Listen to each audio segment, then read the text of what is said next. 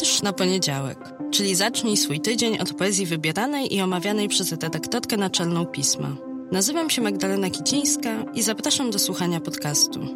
Cykl powstaje we współpracy z Fundacją Miasto Literatury.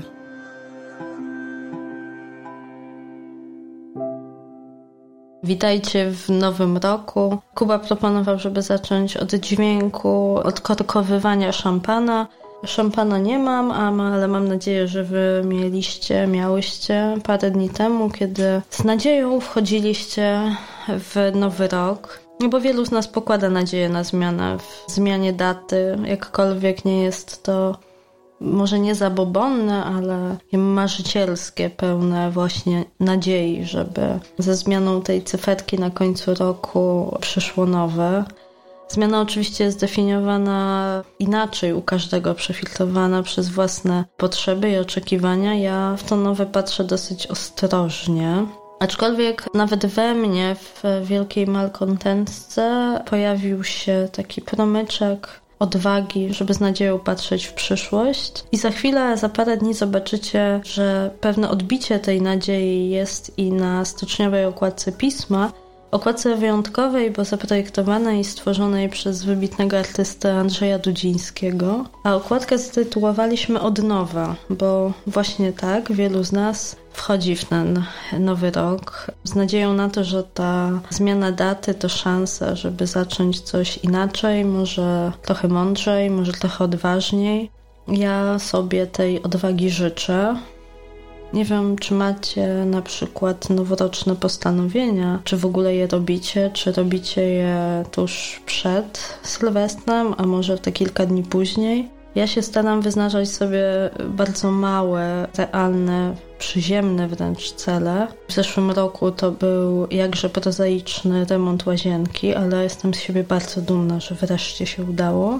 W tym roku marzę o tym, żeby dosztukować do istniejącego regału nową część, bo oczywiście zbiory książkowe mimo reżimu i mimo samoograniczenia no nie chcą maleć, wręcz przeciwnie.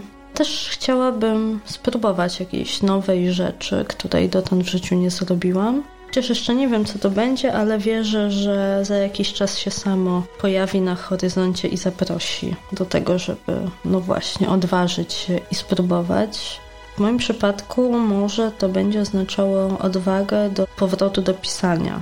Może sama wrócę do tworzenia poezji, albo przynajmniej zajrzę do tekstów, które powstawały już jakiś czas temu i czekają na drugie oko, na to, żeby się nad nimi pochylić, poskreślać, albo może wręcz przeciwnie, na zawsze już się z nimi pożegnać, wyrzucić do kosza, bo się do niczego nie nadają. Czekam też na nowe wiersze poetów i poetek, które powstawały przez ten cały dziwny rok. Rozmawiałam tutaj kilka miesięcy temu z Krysią Dąbrowską, która mówiła, że dla niej paradoksalnie ten czas zamknięcia sprzyja, jeżeli chodzi o tworzenie, że w zasadzie to zatrzymanie czy spowolnienie rzeczywistości pozwala jej wsłuchać się w różne głosy, które z uwagi na nasze tempo życia, na codzienność gdzieś były zagłuszane. Podobnie mówiła Urszula Zajączkowska niedawno tutaj w podcaście, że również dla niej ten czas pandemii, jeżeli chodzi o samą twórczość, zbyt mocno nie zaznaczył swojej obecności, na pewno nie w taki negatywny sposób. Natomiast jestem bardzo ciekawa, jaki ślad to wszystko, co się dzieje od ostatnich kilkunastu miesięcy, co się zaczęło od tego słynnego ruchu skrzydła nietoperza gdzieś daleko w Chinach, co samo w sobie w ogóle ma bardzo przecież taki poetycki wymiar. Sama ta fraza, ta metafora owego skrzydła nietoperza. Jak to wszystko, co się działo, ten strach, niepokój, zagrożenie, śmierć, strata, jak to wszystko odbijało się na twórczości poetów i poetek na całym świecie. Jestem bardzo ciekawa poezji amerykańskiej, która poza pandemią przecież naznaczona była również wielkimi niepokojami społecznymi, wzmocnieniem niestety spowodowanym tragicznymi wydarzeniami ruchu Black Lives Matter i jestem bardzo, bardzo ciekawa, co w amerykańskiej poezji przetrwa ten czas i, i stanie się takim zapisem tego dziwnego dwa tysiące dwudziestego roku. Będę wyglądać tych nowych, świeżych post dwa tysiące dwudziesty pozycji poetyckich i przynosić je tutaj dla Was do podcastu.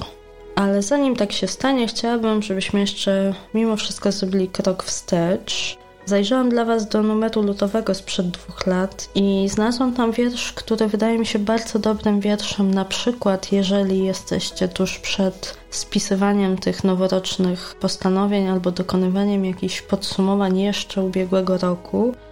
To jest taki wiersz, wydaje mi się, idealny na czas rozrachunków i na czas planowania, na czas zastanawiania się nad tym, czym jest dla mnie samej czy samego nowe, inne, co chcę zrobić inaczej, z czym się chcę pożegnać, w ogóle co mnie dzisiaj kształtuje, z czego się składa moja tożsamość.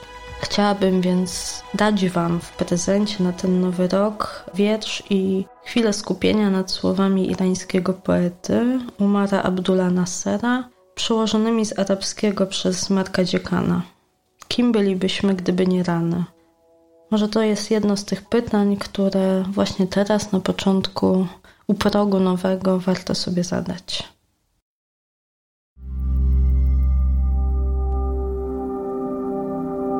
Umar Abdul Nasser. Kim byśmy byli, gdyby nie rany? Czyta Sławomir Holland. Gdyby nie moje rany, kim bym był? Kim bym był, gdyby nie walka? Kim bym był, gdyby nie cierpienie? Kiedy buzuje we mnie nadzieja pożegnania. Kim bym był, gdyby nie moje pokłony? Gdyby nie mój koniec? Gdybym nie zaczął wymazywać strat? Kim bym był, gdyby nie walka? Po nieszczęściu przychodzi radość, kochana.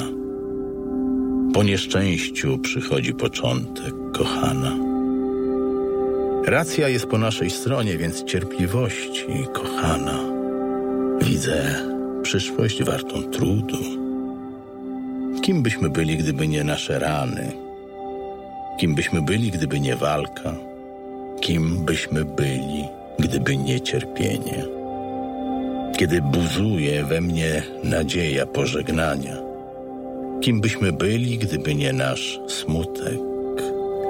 Gdyby nie nasz koniec? Gdybyśmy nie zaczęli wymazywać strat? Czy bylibyśmy sobą, gdyby nie ukształtował nas ten ból? Umar Abdul Nasser, urodzony tysiąc dziewięćset osiemdziesiątego piątego roku, iracki poeta i muzyk pochodzący z Mosulu.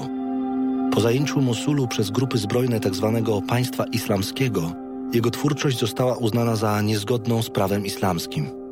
Od września dwa tysiące czternastego roku poeta ukrywał się w różnych miejscach, odizolowany od rodziny i przyjaciół. Od dwa tysiące siedemnastego roku jest pierwszym stypendystą Międzynarodowej Sieci Miast Schronienia, ICORN, goszczonym przez Wrocław.